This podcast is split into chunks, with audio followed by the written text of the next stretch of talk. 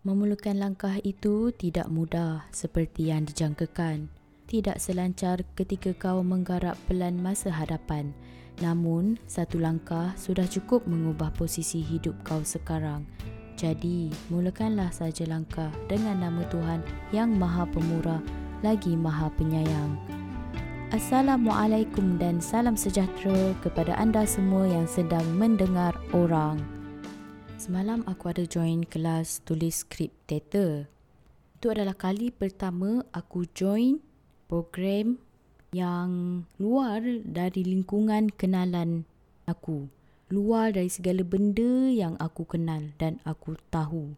Selama ni, bila orang borak, at least aku tahu jugalah nak blend in dengan perbualan tu. Tapi kali ni tak sangat-sangat berbeza. Semua benda baru, semua benda adalah asing di minda dan telinga kau dan kau sedar yang terlalu banyak benda yang kau masih zero knowledge. Normally, yang minat teater of course lah orang seni. Dan majoriti setiap dari mereka punya latar yang berbeza. Tak pun dengan skill yang support dalam dunia seni itu sendiri.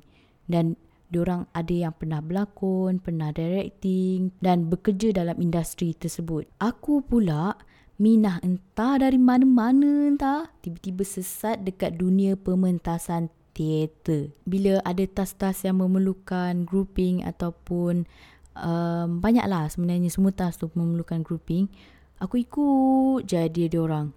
Bagi pendapat pun sikit-sikit je. Lepas tu selebihnya hanya memerhati dan menganalisis apa benda yang ada dalam ruang bilik tersebut. Aku tak tahu. Kadang aku rasa aku boleh masuk dalam air itu, berenang dan kenal semua penghuni dalam habitat tersebut. Ada masanya pula aku macam ikan yang perlukan penutup kepala bila berenang.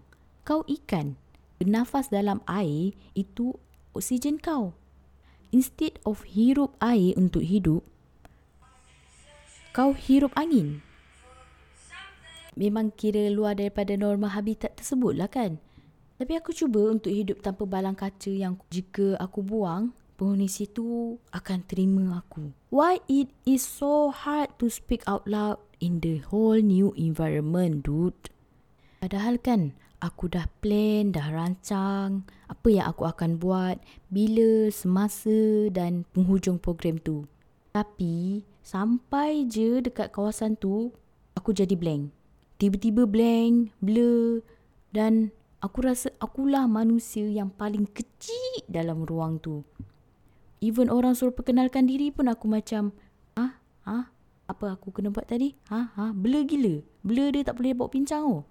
So aku teringat, ada orang cakap kadang kita perlukan rasa kedil tu. Benda tu normal. Normal lah kau takut dan rasa diri kecil kat tempat baru. Benda tu sebab kau sedang mengalami perubahan habitat. Dari air tawar ke laut masin mungkin.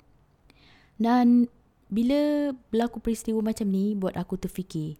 Apa sebenarnya genre hidup aku? Thriller? Romance? Horror? action, romcom. Susah nak jawab. Kadang rasa macam thriller bila orang tahu yang aku sekolah merata dan jauh dari keluarga. Paling thrill sekali, aku sengaja ambil geometrik sebab nak duduk perlis. Semua orang macam, what? Kenapa kau tak ambil je Unimap? Oh ya, yeah, aku tak ambil Unimap sebab dia punya campus tu bersepah-sepah. So nak pergi kelas daripada college nak ke kelas tu sangat jauh jarak dia.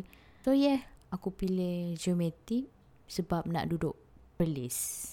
Kadang tu pula rasa macam slow-mo indie film. Semua benda senyap. Tak ada dialog. Macam muzik video lagu Nam. Kau je yang terperangkap dalam lingkup perlahan. Orang lain semua berkejaran. Berbalik pada persoalan apa genre hidup korang? Mostly akan jawab. Maybe mixed genre macam mix development, mix races, mix match. Lagi-lagi kita yang sejak lahir hidup dekat Malaysia.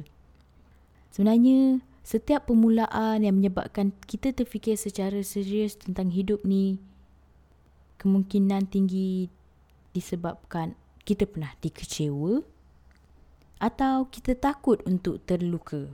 Boleh jadi. Jadi, permulaan semua rasa ni wujud bila mana kita menggunakan akal waras untuk mengfokuskan sasaran hidup. Bila? Bila? Bila? Bila kita berada di dasar terendah dan paling bawah, saat itulah kita akan mencari pemula. Ya, macam situasi aku datang kelas writing tu, aku rasa itulah aku punya lowest astronomical chart aku pemula bagi tinta pertama coretan sejarah untuk kita bangkit setelah cuba dan jatuh berkali-kali. Orang cakap untuk memerlukan sesuatu ni dia tak ada tarikh dan waktu. Yang menentukan semua itu adalah diri kita. Sama dengan ia sebuah pengakhiran pada permulaan atau permulaan bagi sebuah pengakhiran terpulang. Yang utama pesan dahulu kala katakan, teruskan perjuangan dan jangan putus asa. Macam gampang kan? Tapi hakikatnya kau saja tahu perjalanan berliku itu. Sebab setiap permulaan mana ada yang tak berisiko. Setiap kali rasa macam useless, meaningless atau apa-apa attack yang buat kau give up, biasanya aku akan dengar my two favourite motivational videos. Tapi kali ni aku akan share dengan korang ayat 110 surah Al-Imran.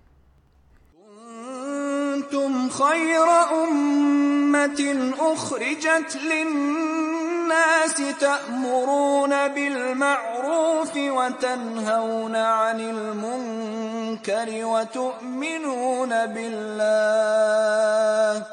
ولو آمن أهل الكتاب لكان خيرا لهم منهم المؤمنون وأكثرهم الفاسقون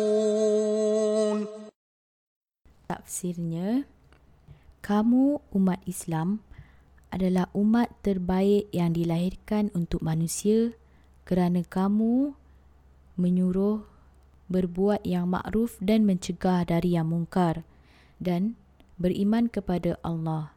Sekiranya ahli kitab beriman, tentulah itu lebih baik bagi mereka. Di antara mereka ada yang beriman, namun kebanyakan mereka adalah orang-orang yang fasik. Sadaqallahul Azim. Jadi, ada dua syarat untuk menjadi umat terbaik di dunia sebagaimana diterangkan dalam ayat ini. Pertama, iman yang kuat dan yang kedua, menegakkan amar ma'ruf dan mencegah kemungkaran.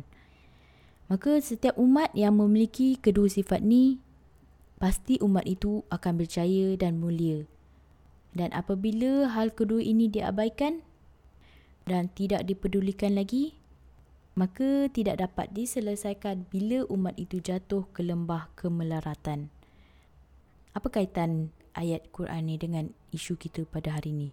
Okay, untuk bagi general kita tu sentiasa berada di landasan yang benar, ingatlah dua perkara ni.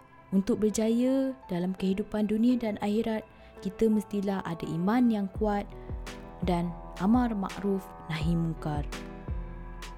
Sebagai penutup kata, Mulakanlah sesuatu yang kalian mahu, jangan sampai penyesalan menyelubungi hidupmu.